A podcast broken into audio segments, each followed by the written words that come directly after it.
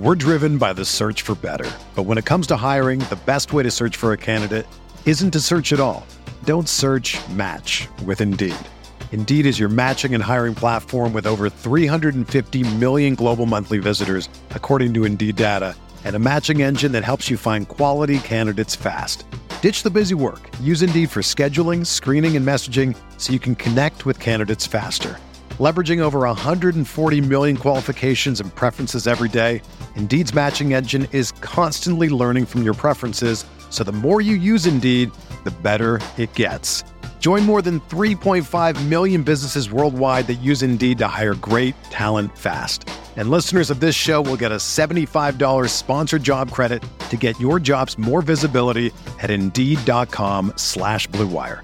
Just go to Indeed.com slash BlueWire right now and support our show by saying that you heard about Indeed on this podcast. That's Indeed.com slash BlueWire. Terms and conditions apply. Need to hire? You need Indeed. This podcast episode is brought to you by Coors Light. These days, everything is go, go, go. It's nonstop hustle all the time. Work, friends, family expect you to be on 24 7. Well, sometimes you just need to reach for a Coors Light because it's made to chill. Coors Light is cold lagered, cold filtered, and cold packaged. It's as crisp and refreshing as the Colorado Rockies. It is literally made to chill. Coors Light is the one I choose when I need to unwind. So when you want to hit reset, reach for the beer that's made to chill. Get Coors Light in the new look delivered straight to your door with Drizzly or Instacart. Celebrate responsibly. Coors Brewing Company, Golden, Colorado. Support for this podcast comes from US Bank. US Bank wants to know how you reward yourself because they have cards that make every day more rewarding. Are you a points hoarder, cashback guru, low intro APR lover? With US Bank, it's up to you because they have the cards to fit your lifestyle. So earn more whether you're shopping at a gas station or grocery store, even while planning a staycation. Learn more at usbank.com slash credit card.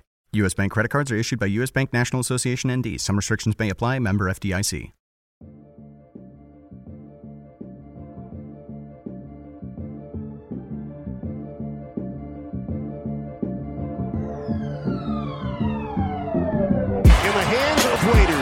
Seconds left for three in the win. Yes! Dion has done it! I watched Marcus Morris handling the ball like he was a point guard. I watched them give the ball to Julius Randle. This brother was dribbling the ball up the damn court. First team all defense. First team all defense. I don't know about this, but Brianna just walked in front of me. Are you kidding me? Welcome to a Tuesday evening edition of the RotoWire NBA podcast. I always am on Tuesdays by RotoWire's assistant NBA editor, Alex Barutha. Alex, we're, we're kind of reaching that point in the season already um, where we, we look around the league and we say, all right, we're still not really sure uh, where where some teams stand. Uh, obviously, in the West, we have a, a, pack of teams that are kind of starting to pull away. Um, we've talked extensively on this show about just how much the postponements and all the COVID uncertainty um, have, have, kind of changed how we view this season. But you know, we kind of sat down and said, what do we want to talk about today? And it, it resulted in a, a, major grab bag of nine or ten topics that are all over the place. So we'll kind of work through those, uh, jump around the league, talk about uh, some teams, some players, some some trade rumors that we want to hit on. Uh, I want to start with this. I guess it's a report uh, that came out Monday afternoon that the NBA is now considering holding some sort of All Star game in early March. So All Star Weekend has been earmarked since the beginning of the league year uh, for March 5th through the 10th. Until yesterday at like four o'clock, the expectation was that this would just be a break, uh, maybe an opportunity to make up a game or two over that that six day span.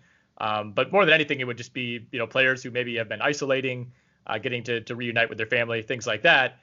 Now it seems like the league is is trying to take advantage of this break and and like I said, hold quote some sort of All Star game I, I, saw some reports yesterday that this would be like a made for TV type of event. Obviously, there wouldn't really be any fans there. If there would be fans, it'd be a, a very small amount.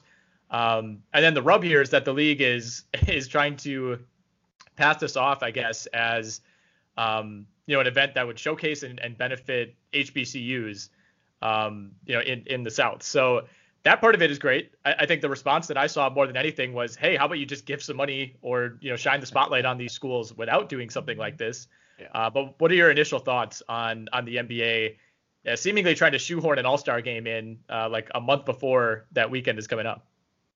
Very surprising to me, um, given that they can't even keep a full slate of games intact uh, without either multiple players from a team missing a game or just general postponements.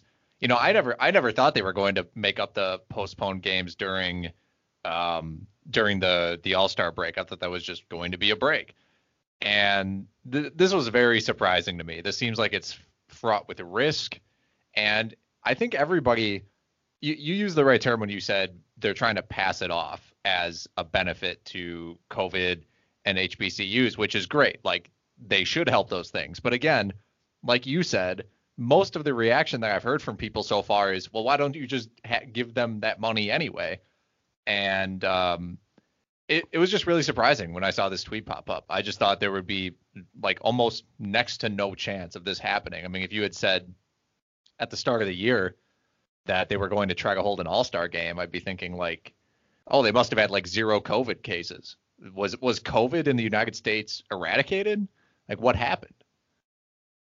Right. I, I, think that's that's a great way to put it. Is and especially the way that they they announced this. Uh, you know, Woj and Shams tweeted it out, and then like a half hour later, uh, tomorrow night, uh, a, a, game for Monday night was canceled. The the Spurs yeah. Pelicans game was postponed because of potential COVID exposure on both sides of that game. Um, so yeah, it, it, it's not crazy to me that they that they want to have an All Star game. I think that possibility was was always there, but the way that things have been going with multiple games canceled per week and you know the last two weeks of the season being by far the worst for such things, it's just kind of a crazy time to make that announcement.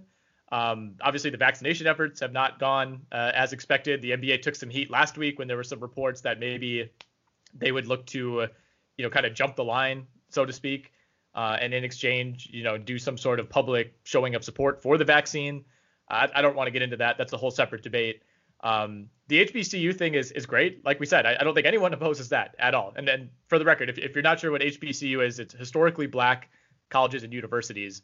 Um, so there's a chance that this game could actually be played at an HBCU gym. That would be very cool. Um, but at the same time, if if there aren't fans there, I, I don't know exactly you know what kind of exposure this is bringing. I, I'm, I'm not sure what the situation is at these schools as far as if students are even on campus or if they're they're learning remotely, whatever it might be. I, I guess the question is like, does the NBA need to host an event like this to raise whatever money would presumably be going to these schools, or could they just do it anyway? And I, I think the fact that they brought this up has now almost brought on an obligation where it's like even if they don't hold this All Star game, it's like the fact that you brought in the HBCU component, you're now kind of obligated to do something there. This is oh man, I just got a, uh, a, a Scott's Tots like flashback uh, this could be a Scott's Tots situation uh, from the office. Silver's Tots.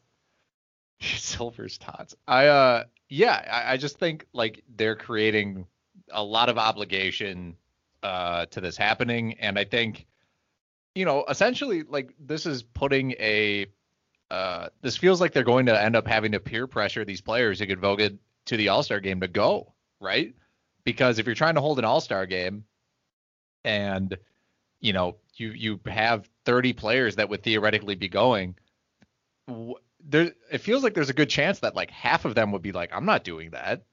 Like you i'm not going to this. And so what happens then? Do they just get you try to find 15 other replacement players? Like it seems like we'll be watching like isaac bonga and svi Mykhailiuk playing the all-star game at that rate. I mean, I, I'm on the record as loving the All Star game. I'm in the top 0.1% of people who enjoy the All Star game in any format. It's taken a lot of heat in recent years. Uh, that yeah, I, I think I, I, think they're coming off of a lot of momentum with last year's All Star game. Maybe there's something with wanting to to keep that up. I don't know. Um, but if you read the report on ESPN, uh, it says, "quote Talks are centered on a stripped down All Star game scenario that would largely be focused on the game, with little in the way of fan related experiences, if any, surrounding it." And that was that was according to an NBA source. So I to me, I guess it's just the, the players. I, I think more so than than the NFL or the MLB, certainly the NFL. The players want to play in the All Star game. It's an honor. There's not as nearly as much injury risk as there is playing football, so that's understandable. At the same time, given all that's happened in the last year, and you know, especially considering a lot of the players playing in this game were the players that were in the bubble. A lot of those guys went deep into the playoffs last year. my guess is that LeBron James and Anthony Davis and and Jimmy Butler and Bam Adebayo would prefer to just hang out with their families for that week instead of go down to Atlanta and play an All-Star game with no fans and no you know none of the fanfare that comes with the All-Star game that makes it a lot of fun for players. Um, I guess the question too is you know does the league you know kind of kind of do some financial leveraging as it did with the bubble as it did with getting the season started earlier in December you know where it's like hey if we do this All-Star game you know maybe there's a concession for something else on the player side or or maybe this benefits uh, ownership or or you know basically kind of stems some of the bleeding um, you know that that teams have had financially over the last year. I'm, I'm not really sure. I would assume that's the case. Um, you know, maybe they tossed the idea. L- listen, we know they couldn't do the horse tournament again. That could not happen. Uh, Why so, not? uh, I don't even want to dis- I didn't watch it. Did you actually watch that? Uh, is the Pope Catholic? Yeah, I watched it. Are you kidding me? That was incredible. No, that was terrible TV. But if if they had taken it a little more seriously and I, I think had a, a, slightly stronger field, it would have been really cool. My my dream, as you know, is to get the one-on-one tournament or even the two-on-two tournament at some point, which which will never happen. But I, I think that would be peak entertainment at the All-Star game. Uh, I'm with you there. All right. Anyway, switching gears, um, let's go to the Pelicans, who who very quietly today uh, sounds like they're sending out some feelers on on potentially dealing Lonzo Ball and JJ Redick. Uh, New Orleans, I believe, has lost eight out of nine before last night's game against the Spurs was postponed. Uh, obviously disappointing, and I, you and I have been pretty low on the Pels um, since the preseason. So you know when you when you start to look at the roster and and how it's constructed, and I, I think maybe some of the overhype on guys like Ball and, and Zion Williamson um, it's a little bit more understandable why they're why they're struggling as they are. But certainly for New Orleans, I, I think this is a franchise that saw itself uh, as as a playoff team and, and, probably not a team that had lost eight out of nine games uh, in the middle of January. I at the same time, I, I don't know that I would be wanting to to sell low on Lonzo Ball right now. I, I think I would play it out and and hope that you know he has a a better two to three week or two to three month stretch, and obviously you're up against a deadline this season. Um, but you're, you're not necessarily under a, an obligation to trade Lonzo Ball at this point. Um, I, I, just feel like Ball, especially at Redick, you know, it's we, we see guys like him get traded every deadline. I, that's kind of expected. But with Ball, it just seems like now would not necessarily be the time to to strike a deal because I, I think his value is about as low as it's ever been. You are selling low on him for sure when he's shooting 29% on threes, uh, seven attempts a game, and he's coming off another injury. Uh, injuries being a concern for him. You know, in four years, he's played 174 games. Yeah, I mean, they just, I, I think they just don't want to pay him. You know, when the extensions, the rookie extensions came around and he didn't sign, you know, it sounded like the two sides were kind of still willing to just, you know, uh, feel it out, maybe go into restricted free agency and work from there. But things are clearly not working for the Pelicans. I think the team is constructed extremely badly uh, to try to win games. Uh, they have no spacing.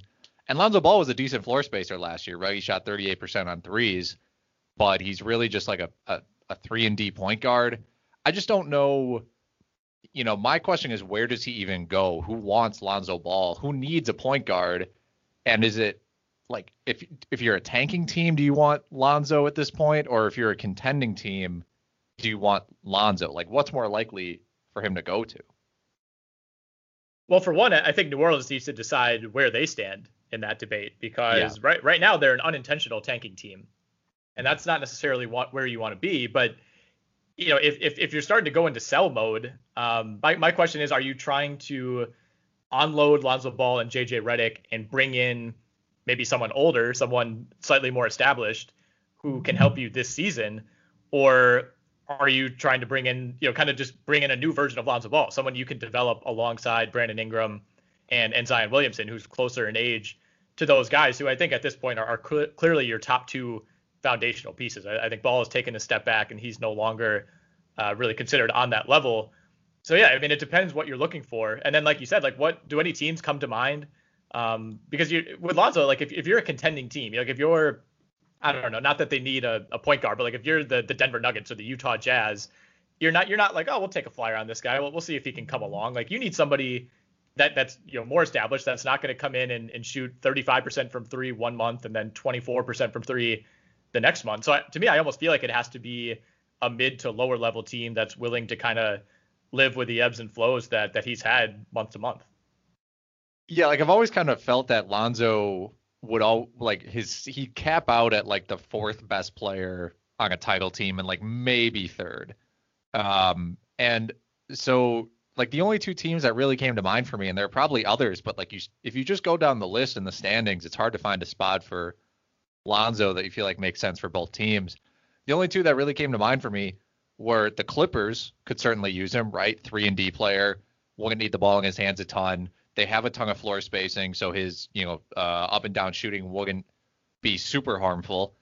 And uh, the question, but the question is, what could the Clippers even give back? They don't really have any young players that I think are worth uh, grabbing, and they don't have any picks. And then Chicago uh, for Coby White potentially was the only other one that I really like kind of stood out to me. Uh, and I don't know how I feel about this because they're such drastically different players. But I feel like having someone next to Lonzo, excuse me, having someone like Lonzo next to LaVine makes more sense. You, I don't know if you want to double up on like the Coby White, Zach LaVine experience. Uh, and then for the Pelicans, they basically just get a better scoring punch and a three point shooter and someone that could theoretically work next to Eric Bledsoe if they're trying to win games, but if they're not, it's still a building piece. Yeah, the, the Clippers to me are very interesting because you know, there was another report today that came out and, and said they're interested or among the teams interested in Derrick Rose. And that, that's no secret. I, I think we kind of thought that going into the last deadline and, and Detroit ended up holding on to him. I mean, if you're if you're the Clippers or you're a Clippers fan and like you're you're rooting for this team to win the title, would you rather acquire Derrick Rose or Lonzo Ball? Ooh. Um you know, I think Lonzo would be less redundant with the yeah. pieces they already have. They already have two proven scorers, obviously, with Kawhi and Paul George, and they still have Lou Williams, and they have Luke Kennard now, um, mm-hmm. who theoretically are guys you can score off the bench. So I think you'd want Lonzo to just shore up your defense, essentially, and someone who can facilitate the ball. But I don't think either option is is bad. Well, with Lonzo too, I mean, you're it's it's implied that if New Orleans is seeking to deal him, they don't want to pay him, or they right. they they don't want to pay him whatever you know he thinks he's worth. Which, yeah, there's an article. Uh, I think it was Bobby Marks had it back in, in December that that Ball was projected to make like 16 to 18 per year on his extension. I, I think that number has certainly fallen over the last month. Um, but but who knows? By the end of the year, it, it, could be in that range, and I don't think New Orleans wants to pay that. So whatever team is taking him on, you either you know if it's the Clippers, maybe maybe you look at it as a, a really weird one year rental where normally you're you're renting a 32 year old shooting guard who's on an expiring deal, but in this case it's a you know fourth year point guard who's just kind of had a weird start to his career. Um, but it, in the other case, you know you're bringing this guy in and, and probably you're thinking that you're the team that's going to sign him to an extension. So in that case, it takes a team that one really likes him and two has cap space and three you know kind of has some wiggle room where you can hand out a contract like that, and if it doesn't work out, it's not the end of the world. So to me, those those are going to be more of like your bottom tier teams. Yeah, I mean, Markelle Fultz got three years, fifty million from the Magic, so you would think that Lonzo could theoretically get in that range. Like, I, am putting you on the spot, but would you rather have Markelle Fultz or Lonzo Ball for the next? Well, I was? I was just going to ask you the same question. Yeah. Man, I don't know. This this is absolutely insane that we're even having this discussion. I Um, I don't know who it's crazier for, for Fultz or Ball. I mean, without the injury, I, I think I would still, I would think I would say Fultz, but throwing that into the mix with everything else that's happened, obviously Ball's been been injury prone. He hasn't had anything quite as serious as a torn ACL, but yeah, right right now it's Ball. three weeks ago it was probably Fultz by a hair. Yeah, I think um, you know, I think if uh, I probably should have framed the question like if Fultz didn't get hurt because that was the that was how we got that. I think they're very comparable, assuming you're at the same price. They are. I mean, um, you know, really, it's just Markelle Fultz is a better, you know, half court playmaker. He's better at finishing at the rim, mm-hmm. and Lamelo is a better, I guess, game manager slash defender. And so yeah. I think, you know, those things are uh, probably worth the same to some extent or worth different things to different teams. Mm-hmm. So I, I think putting him around that 16 million a year mark makes sense because Ball, I mean, Ball has shown probably what less development than Markelle Fultz. Maybe for sure. I, I, think Markelle Fultz started at a lower point, so he had more ground to cover. But yeah, I, I, think in terms of where they were three years ago versus now, yeah. Yeah. Um. Yeah. I this is it's just a really weird market. Like I, to me, the the JJ Redick market like that goes. It's so obvious who JJ Redick is, and you're probably just paying maybe like a protected first for him. Yep. Uh, you know what you're getting with him. Um, Lonzo is a completely different question. I think whatever happens mm-hmm. is going to just be it's it has to be like a strange trade, right? Right. Like I don't think. Big time. Yeah.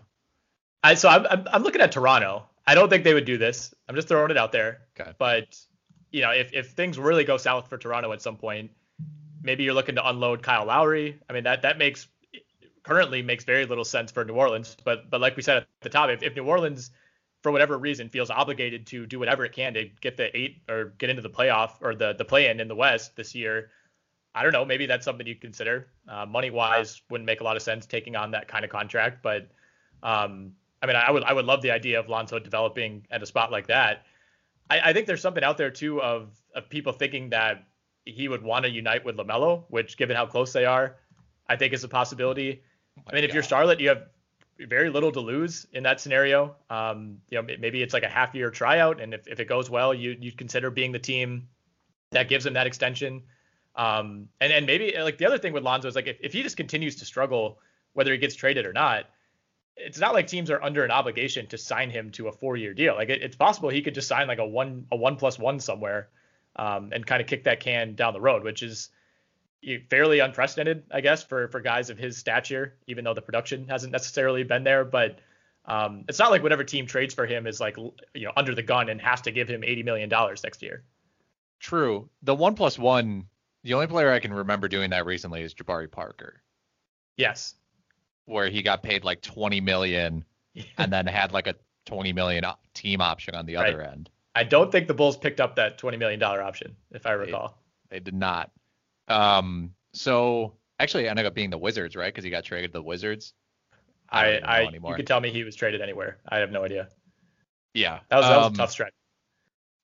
Lonzo's market is definitely it's really tough to gauge. I think that's that's kind of thing at the end of the day. And personally, I think he fits better on a team that's trying to win now, like a contender. Like I think if you're the Oklahoma City Thunder, the only reason you're trading for Lonzo is to maybe try to flip him again Mm-hmm. So maybe I could see them doing that. But I just don't see, you know, I just don't see his upside as a top three player on right. a conference finals slash finals team.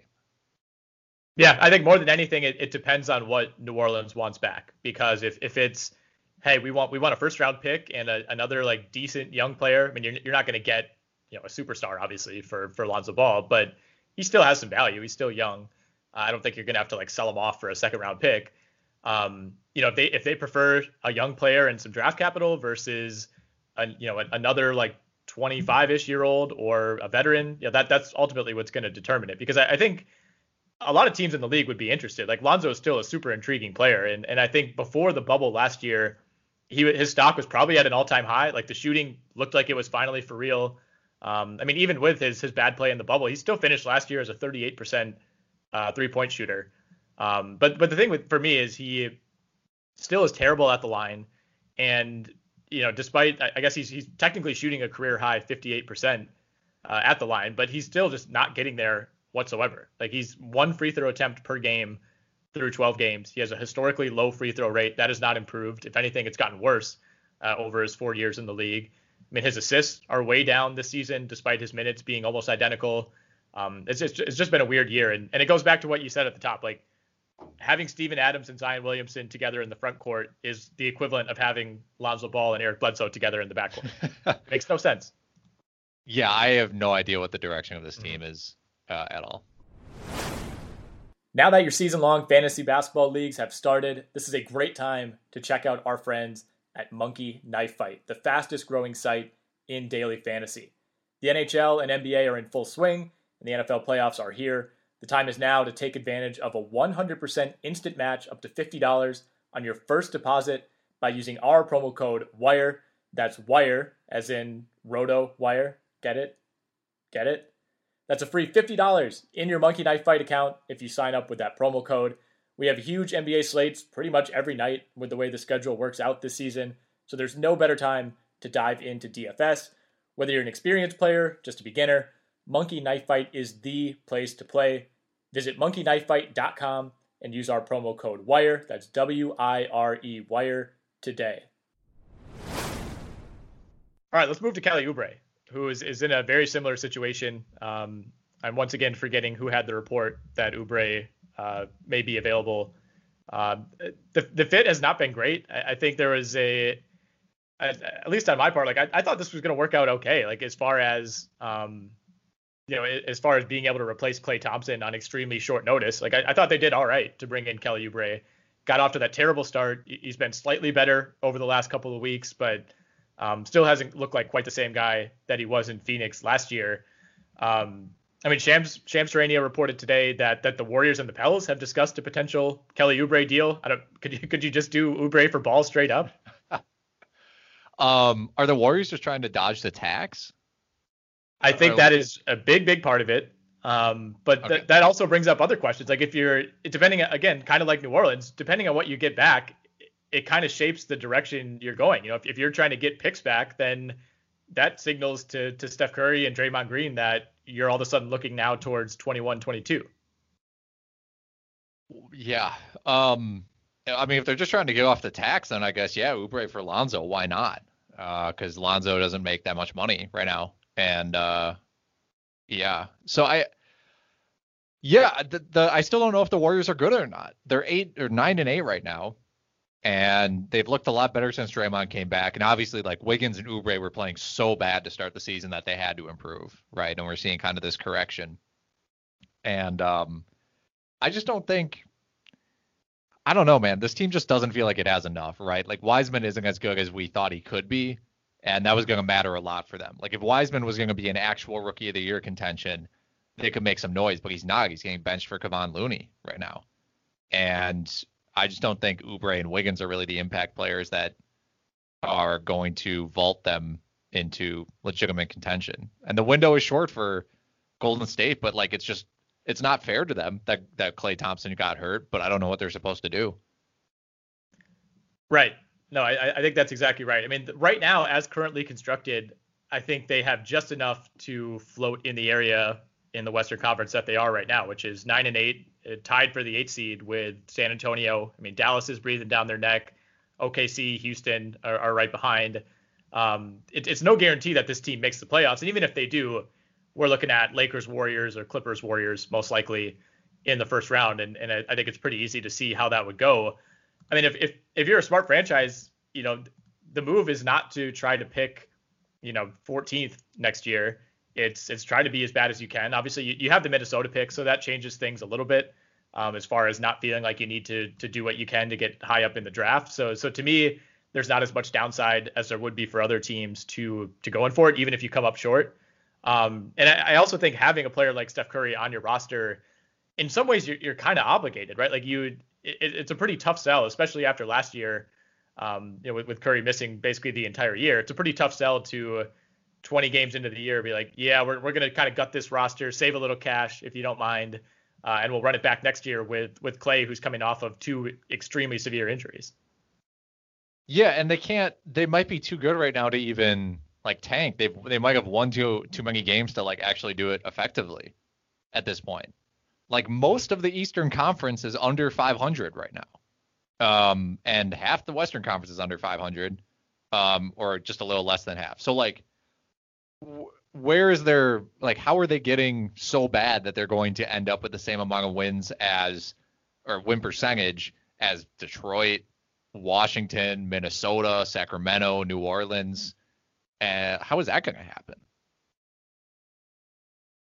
That's a good question. Um, I'm, I'm trying to look up and, and ensure that they that they own their own pick this year. I don't I don't want to be talking too out of pocket uh, about what the Warriors should do before we well, the um, Minnesota pick, the Minnesota pick is the main thing for them because theoretically they can still be good and get a good pick. So right. you, you have to understand that was the like, plan. Yeah, and that can still be the plan. Like if you want the playoff revenue, go ahead. Like, mm-hmm. I mean, go for it. um, and don't quote unquote waste a Steph Curry year. Yeah. Um, you know, there are no fans in the stands, so maybe, you know, I can understand that might motivate them to not feel like they have to play up to their potential, but I, they're just in a tough spot. Like I, it's, I don't know what they do. So to be clear, they they do owe their 2021 first to OKC as part of the Oubre deal, but it is top 20 protected. So they, I mean that that's a pick that they would almost certainly own. Um, and then the Minnesota pick is top three protected, which the way the Wolves are looking right now, that, that could very well be a yeah. top three pick, which would in this draft would be would be fairly devastating for Golden State. At the same time, even if even if you go with that plan, let's say you're you, you kind of pack it in, you know, I don't think you're going to bench Steph, but um, you just play out the season and and let's say your pick, you know, your pick is like sixth, and then you get the the Minnesota pick at four. Even if you're adding two blue chip prospects in a great draft, as we saw with Wiseman, it's not like those guys are just going to hit the ground running and, and you'll be good to go. You know, I, I think having Klay Thompson back is, is a huge piece. Um, but at the same time, I, I, don't know that adding Klay Thompson to this roster and, and taking away Kelly Oubre all of a sudden makes the Warriors a contender, does it? I mean, maybe maybe we're underrating Klay Thompson, but you know, if if the plan next year is Curry, Draymond, um, Klay Thompson, and then like three two rookies and then a second year James Wiseman, like I, I don't I don't know how that beats the Clippers or beats the Lakers. It probably wouldn't. I mean, it has some potential, um, but all those guys again would be another year older. The mm-hmm. the main core. Right, that's the bigger thing. Yeah, I I think that team would be very good, but it would still have it would still have a lot of trouble. And you know, if I mean, if if Kerr was trying to stealth tank this year, he would just play Wiseman more because Wiseman right. isn't giving them winning minutes. Um, but yeah, I I because that you know they're not going to trade Curry, they're not going to trade Draymond, they're not going to like go that route. No, no. I mean, they, you still have the Wiggins contract plus. You, you could trade the Wolves pick, I guess, or, or trade your own pick. Um, yeah, so there there are moves to be made if, if they want to take the season in another direction. But but yeah, it's been really weird. And, and honestly, I, I think I think for some teams the no fans is is much more damaging than for others. And for Golden State in a new building, I mean, I, I think they certainly two or three years ago, they were absolutely banking on having a lot of fans in this building and making a lot of money off it. And I, I think that's kind of been a low key thing that's that's impacted them. I think so too. Yeah. The RotoWire NBA podcast is brought to you by BetMGM. Sports bettors know that magic happens when you turn a hunch into action and apply the right amount of expertise. That is why BetMGM has teamed up with RotoWire to offer new BetMGM customers a free six month RotoWire subscription when you place your first bet. Register on the BetMGM app or website and use promo code ROTO, that's ROTO, R O T O, to claim your free subscription. Once you make your first sports wager, you'll receive a season's length of RotoWire's unmatched sports insights. Find out why BetMGM is the king of sportsbooks by signing up and placing your first bet today. Visit betmgm.com for terms and conditions. Must be 21 years of age or older to wager. Colorado, Indiana, New Jersey, Nevada, Tennessee, and West Virginia only. Please gamble responsibly. Gambling problem? Call 1 800 522 4700 in Colorado and Nevada, and 1 800 Gambler in New Jersey and West Virginia. In Tennessee, call or text the red line at 800 889 9789. If you or someone you know has a gambling problem and wants help, call 1 800 9 with it in Indiana. Promotional offer not available in Nevada. All right, next item on our sheet. Put very simply, who is MVP? Followed by three question marks. So, Alex, who is the MVP as of right now? I have no idea. Okay, sorry, this is not a hot take. Oh. I cannot figure out who MVP is right now. The favorites are Doncic, LeBron, Embiid are all plus 500 or plus 550 at DraftKings. Mm-hmm. Durant plus 600, Jokic 7, Giannis 9. I don't feel great about any of those guys as like, you know, I mean Jokic's number has been getting shorter like he started, you know, plus 1500 or something. And I think him and Embiid have made the biggest jumps cuz Embiid started pretty far back because of the injury concerns and I think people are just down on him. I don't know who would win it if the season ended right now. Like I keep hearing Embiid hype. Like there are plenty of people on, you know, especially like Twitter, social media, Bleacher Report, everything like that, like hyping up Embiid's season, which is deserved. They're at the top of the Eastern Conference, and he's having his best offensive season and defensive season. Um, I just don't know. I think it's I, I still think it's completely wide open, um, especially with those six guys. So I, I drove down to the great state of Illinois on Sunday morning prior to the Packers game to to play some football wagers with some pals of mine, uh, and I couldn't help but place uh, a modest wager on LeBron to win the MVP, which normally I would not do. I, as you know, uh, like a month and a half ago when we did our final preseason predictions, I actually included LeBron with James Harden and Kawhi Leonard as my three cross-offs among the favorites. because I mean LeBron himself had said like, yeah, I, I might just not show up until till February, you know, like right. I, I, look, I took the guy at his word. I'm sorry, I got duped. He has not missed any games so far. He he sprained his ankle on opening night and has demanded to be listed listed as questionable for every other game this year. I, I think he's probably going to go 71 for 71 as questionable yeah. and and ultimately end up playing, but I, I do think things are lining up for LeBron to kind of like get like a backdoor MVP here, if that makes sense, as as almost like a. I think at the end of the year we look at it as like a makeup MVP. He maybe should have got last year's. Uh, has been in the mix so many times and finished second or third so many times, and then you know you get to the playoffs and there's kind of this realization that LeBron is is in fact still the best player. But like I, I think this year like his numbers are not going to be anywhere close to to what they were last year, what they were some of the other years he should have won it. But the fact that there's not a a clear runaway like James Harden averaging 36 points per game, or Russell Westbrook averaging a triple double, or Giannis doing what he did the last couple of years, I, I almost think it could just end up going to LeBron by default. Like I, I think the Lakers are probably going to be the best team. I think he's been the best player on the best team. He just had 46 last night in Cleveland. Um, with the with the exception of Embiid and Jokic, who I, I think have arguably been more individually dominant. Um, I, I think LeBron is right there. And, and to me, both of those guys are on inferior teams that are volatile enough that, you know, if the Lakers win seven more games than the Nuggets and, you know, eight more games than the 76ers, if, if it comes down to LeBron or Nikola Jokic, I think a lot of people are going to side with LeBron as kind of a lifetime achievement MVP. Yeah, that's I, am with you on that. Um, you know, Jokic I think the argument against him will ultimately be team success slash defense, and that he's not a two way player, uh, and that the team is just not playing that well despite his, you know, his being basically averaging a triple double. You know, based on like on off court stats plus wins, Embiid has the best case right now. Like mm-hmm. I mentioned, they're top of the conference. He's uh he's a plus 22 point differential when he's on the court, uh, which is like among the best of any of these MVP candidates. Um, you know, like Lillard is up there at 21, Durant's up there at plus 20, um, LeBron's at plus 11. I think right now it's Embiid as the favorite, um, even though you know, uh, for me, even though Doncic is slightly above him and LeBron is slightly above him, but um, yeah, I mean, I, I I think saying he could get the backdoor MVP makes sense because if he ends up playing, you know, basically all, uh, you know, every game, and continues to be efficient, and the Lakers, you know, the best record in the conference and everything mm-hmm. like that, he has to be in consideration. And, I think this season being a weird one, that the way it's going so far, I think it's still going to feel weird in in April and May, and I, I feel like there's going to be it's going to be just like easier to overlook maybe the statistical difference. Like LeBron is 16th in the league in PER right now, and Embiid is one, Jokic is two. Uh, if you look at VORP and, and box plus minus and whatnot, it's a little bit closer. But Jokic is one in VORP, LeBron is fourth.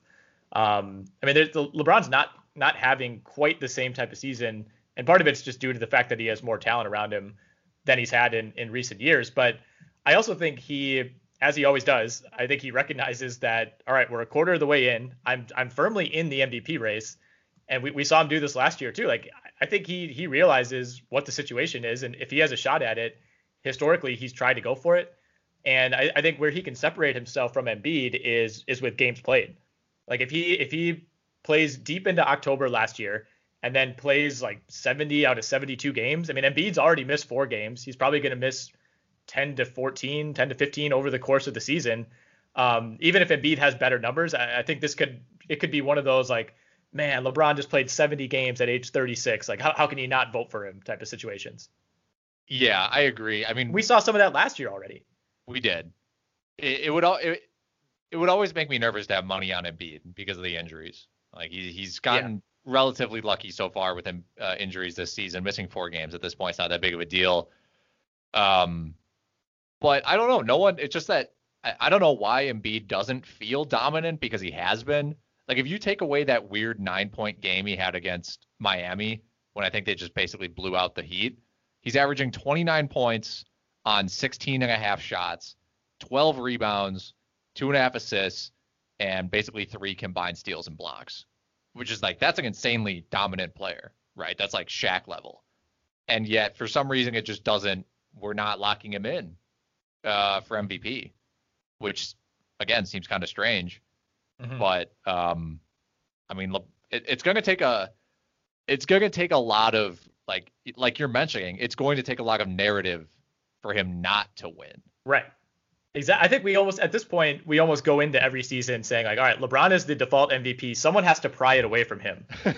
And and honestly, for the most part, guys have like for the last what six years. When he he last won it, I think in 12, 13 is uh, third year in Miami. Like guys have done it. I mean, we've everybody that's won it.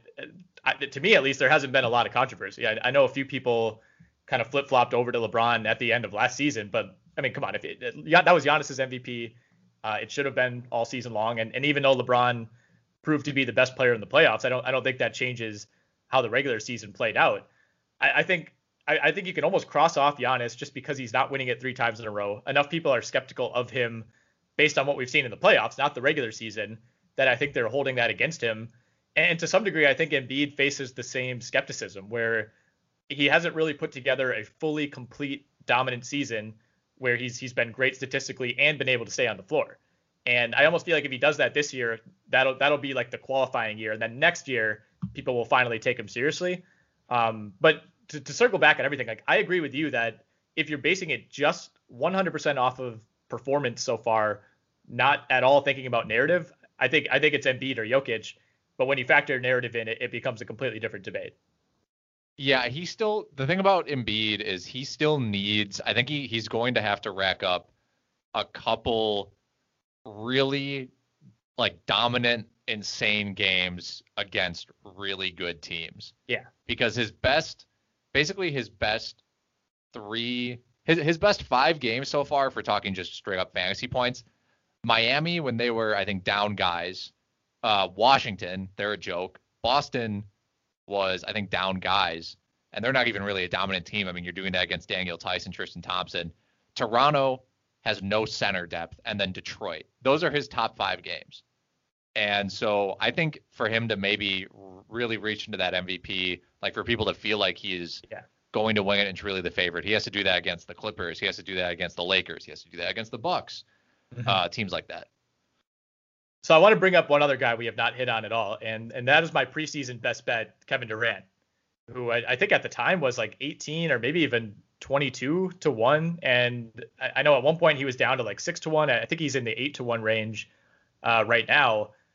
I, I still like Durant as kind of a dark horse. I, I guess my question to you is: Does adding James Harden and building this, you know, video game like super team, does that disqualify him in the same way that it kind of disqualified him and Steph in Golden State?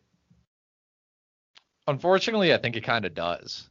I think his efficiency is going to be really good still. Like it, strong chances efficiency goes up, right? And with yeah. having those guys around him.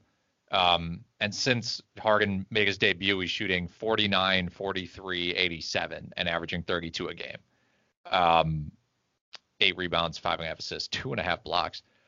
Yeah, I mean, he could still win it. Um, it's just going to be I think I think the volume question is another thing with him. Is he going to be able to? He would have to average 30 a game, right? Can you see Durant winning MVP without averaging 30 a game? I, I could, and I think the reason why I was so in on him is I, I thought he was the only other guy that could challenge LeBron from a narrative perspective.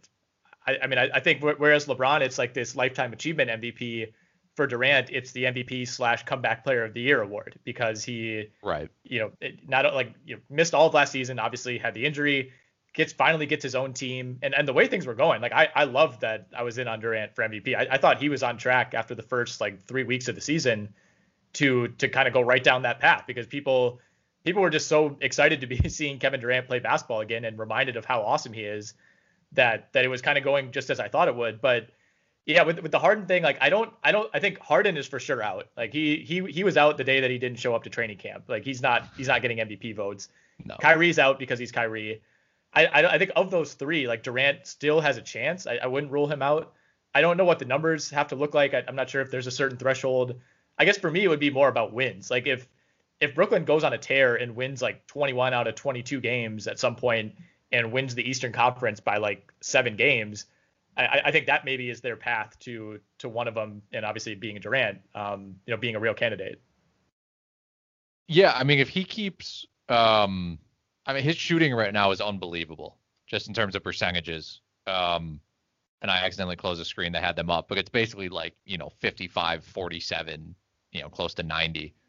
Um, I don't know, man. Like I, I'm with you on the narrative perspective, and again, from a, a stats case, you're talking efficiency. He's also putting up defensive numbers. If Brooklyn can be clo- uh, a top three seed in the East, he's going to be up there in the in the discussion. I think, I think if you got him though, like like like let's say you got your your Durant bet in at 22 to one, I think you should at least consider selling that, right? Like if you can on like yeah. prop swap or whatever. Like I wouldn't feel good about it anymore.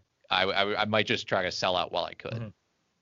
Yeah, I think that's a good way to put it. I, I uh, like I would I would stop short of saying that he's disqualified, but at the same time, I feel like all of the heat around the Harden acquisition is aimed at Harden, and then some of it at Kyrie because of what was going on at the time. Like when Durant went to OKC or went to Golden State, it was all aimed at Durant, and then it was partially it was just kind of like, come on, is, is Golden State really going to let this happen? And I think it was it was obvious. Like everyone knew Durant and Curry. No, none of those guys were winning an MVP while they were playing together. Whereas this this time it, it seems like KD was just kind of a bystander, and James Harden like pushed his way onto the team. Not that Durant didn't want him there, but it's not like like Durant was kind of separate from the whole narrative. And so I feel like in in some ways maybe it won't be held against him as harshly as the Golden State thing was. It shouldn't be. No. All right, let's finish out on Rookie of the Year. I, I, wrote a little bit about this in my NBA observations column that went up on the site and also went up on Yahoo this afternoon. I, I said in the column that I, I think it's basically a two man race at this point. Um, that that doesn't mean that James Wiseman, Cole Anthony, Anthony Edwards, guys like that are, are out of it. Emmanuel quickly, you know, Quickley has has uh, emerged in that conversation as well. But the way it's looking right now and the way that it's reflected in the Vegas odds is that it's it's a two man race between LaMelo Ball and Tyrese Haliburton.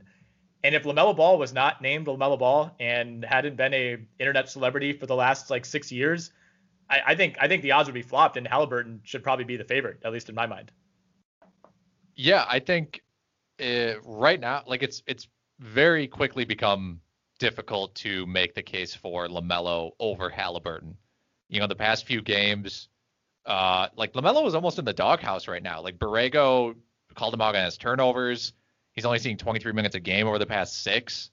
Um, and the shooting's been bad over that stretch too. But you just compare their numbers, and first of all, Haliburton is the most efficient player in the NBA under the age of 21, which I thought was crazy. Um, 1.31 points per shot attempt.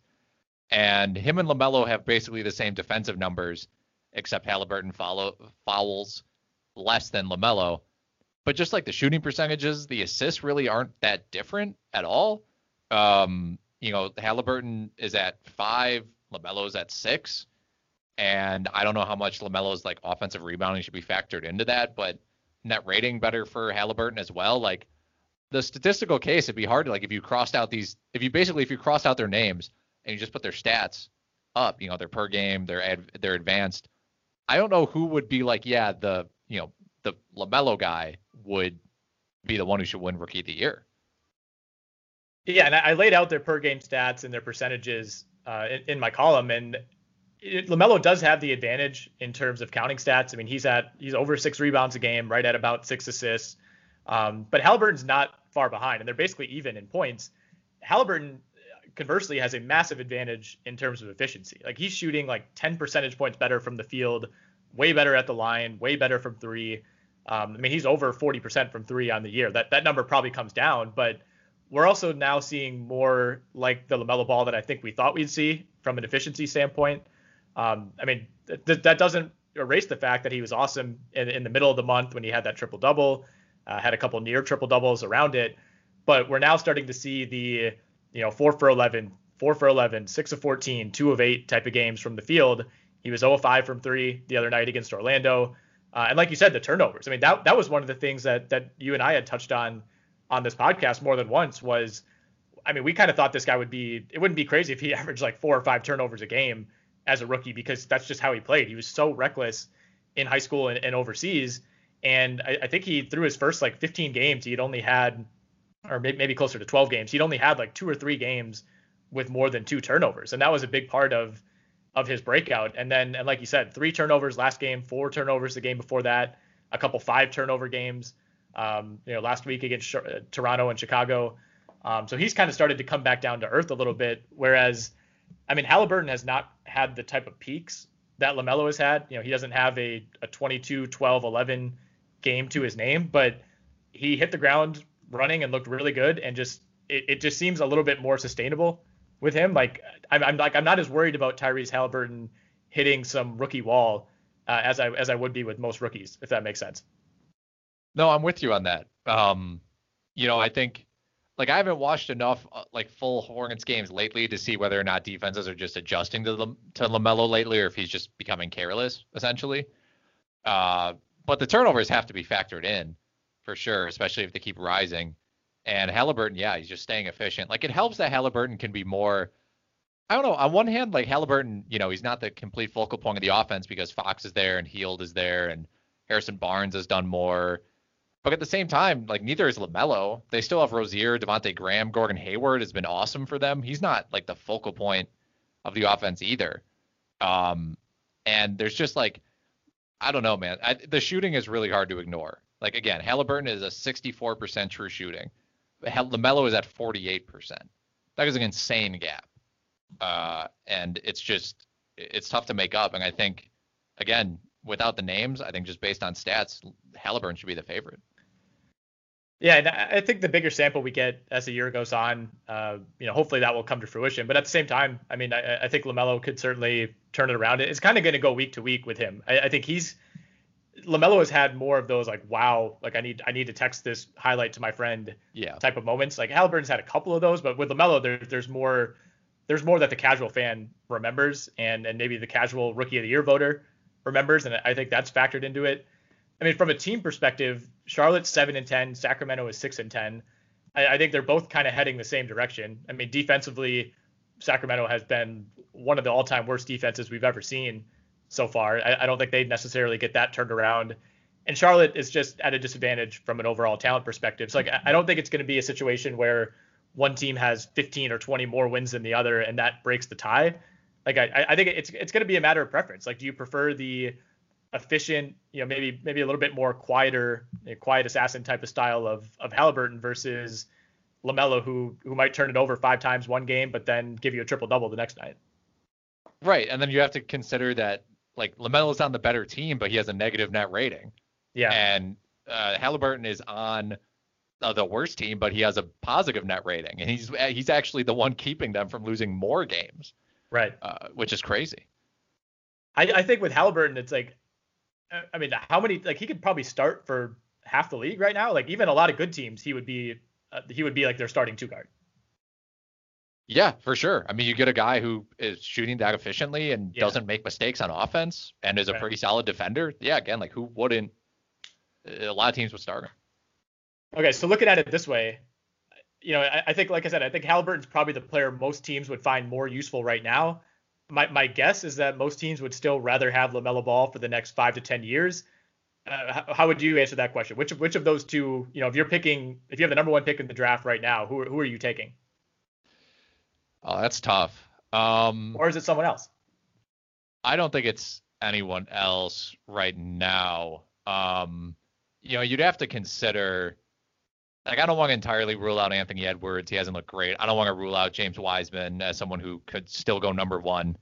Uh, because you know, we, again with Wiseman, like he's played like almost no competitive basketball in his whole life. Mm-hmm. It, you know what I mean? Uh, because he missed like all of college. And I think I would go with I think I would go with Haliburton. Like uh, Ball's impressed me a lot. Like he's better than I thought he would be. but I still worry about him long term as someone who, like, yeah, he'll get you a ton of assists. Maybe he cleans up the turnovers. I think he is a high IQ player, but your IQ really only matters so much if you are shooting like 30% from three. Like we see this with Giannis, like a dot, like a, a guy who has the ball in his hands all the time who just can't hit threes and really isn't yep. that efficient in general and doesn't hit his free throws. There's kind of a cap to that player. Um, I'm not sure what the cap on Tyrese Haliburton's game is right now. Uh, all that you can really, I think, poke holes in his game right now is that he doesn't get to the free throw line a lot. You know, it's like one and a half free throws a game, but that's it. I don't, I don't know what else you're you're saying yeah. that Holly Haliburton can't do. Yeah, he's he's a ready-made NBA starter right now, which you, you don't see that all too often. Um, I mean, it, it, honestly it reminds me a lot of the Malcolm Brogdon situation. And obviously Brogdon yeah. went a lot later. I think that was a little bit more of a surprise, but I mean, it was it was clear right away with Brogdon. Like this guy, this guy is going to be an asset. He's not a developmental piece uh, for us. Is, is, there anyone else that we mentioned or didn't mention in those odds who you could maybe see sneaking their way into this race? I mean, you have to at least consider Cole Anthony and Emmanuel Quickley. Yep, those are my two as well. You know, Quickley, I'm not sure he's going to get the minutes because Thibodeau seems to like playing Elfrid Payton, and there is only so much usage to go around when RJ Barrett is launching up shots and Julius Randle is basically the team's, you know, de facto point guard. And Cole Anthony, I mean, it, Cole Anthony's played better lately, right? I mean, he's got the keys yep. to the car at this point because of Markelle Fultz going down with an injury. Um, and, you know, basically since he started, uh, he's averaging 13 points on 41, 41, 73 shooting, four rebounds, three assists. It's pretty solid. Um, but I think he would have to he would have to you know bump that up to probably like 15 points, five assists to get real consideration from anybody. Yeah, it's kind of a shame. We were on Anthony a month or two before the season when he was like 40 to one to win Rookie of the Year, and like he has fallen into the perfect situation to win it. You know, like if yep. it's kind of it's crazy to imagine like what would Haliburton or or Ball be doing if they were were in that situation. And he, like you said, he's been better. I, I think over the course of the year, he's probably like the safest bet to to have a say in this, just because he's like one of the only rookies that's locked into 30 minutes a night. I don't think Orlando's bringing in anybody else. Like they they're they're kind of okay just with him holding that down. Um, so so by default, he's probably my number three. But I mean, Quickley has the single highest scoring game of any rookie this year. He just had 31 the other night against Portland. And his last seven games, 16.3 points, three and a half assists, two rebounds, uh, almost one block per game, 47% from the field, 44% from three on five attempts per game, and 90% at the line. I mean, he's he's north of 90% at the line on the year, um, and that's all in less than 20 minutes per game. So I, I, think if Quickley was was playing 28, 29 minutes like like Ball and Haliburton and Anthony, I think he would be right there with those guys. I think so. Yeah, and unfortunately, it's just a matter of like he would have had to get drafted in a different situation where he could have started, and I think he would have been a legitimate rookie of the year candidate. But that's just not happening. I, I don't think with New York unless you know they make some drastic trade or someone gets hurt. Yeah, I I think he's the guy I would if I had like a thousand dollars that I had to bet on rookie of the year right now based on value. I think I might put it on him. You know, maybe sprinkle a little bit on Haliburton.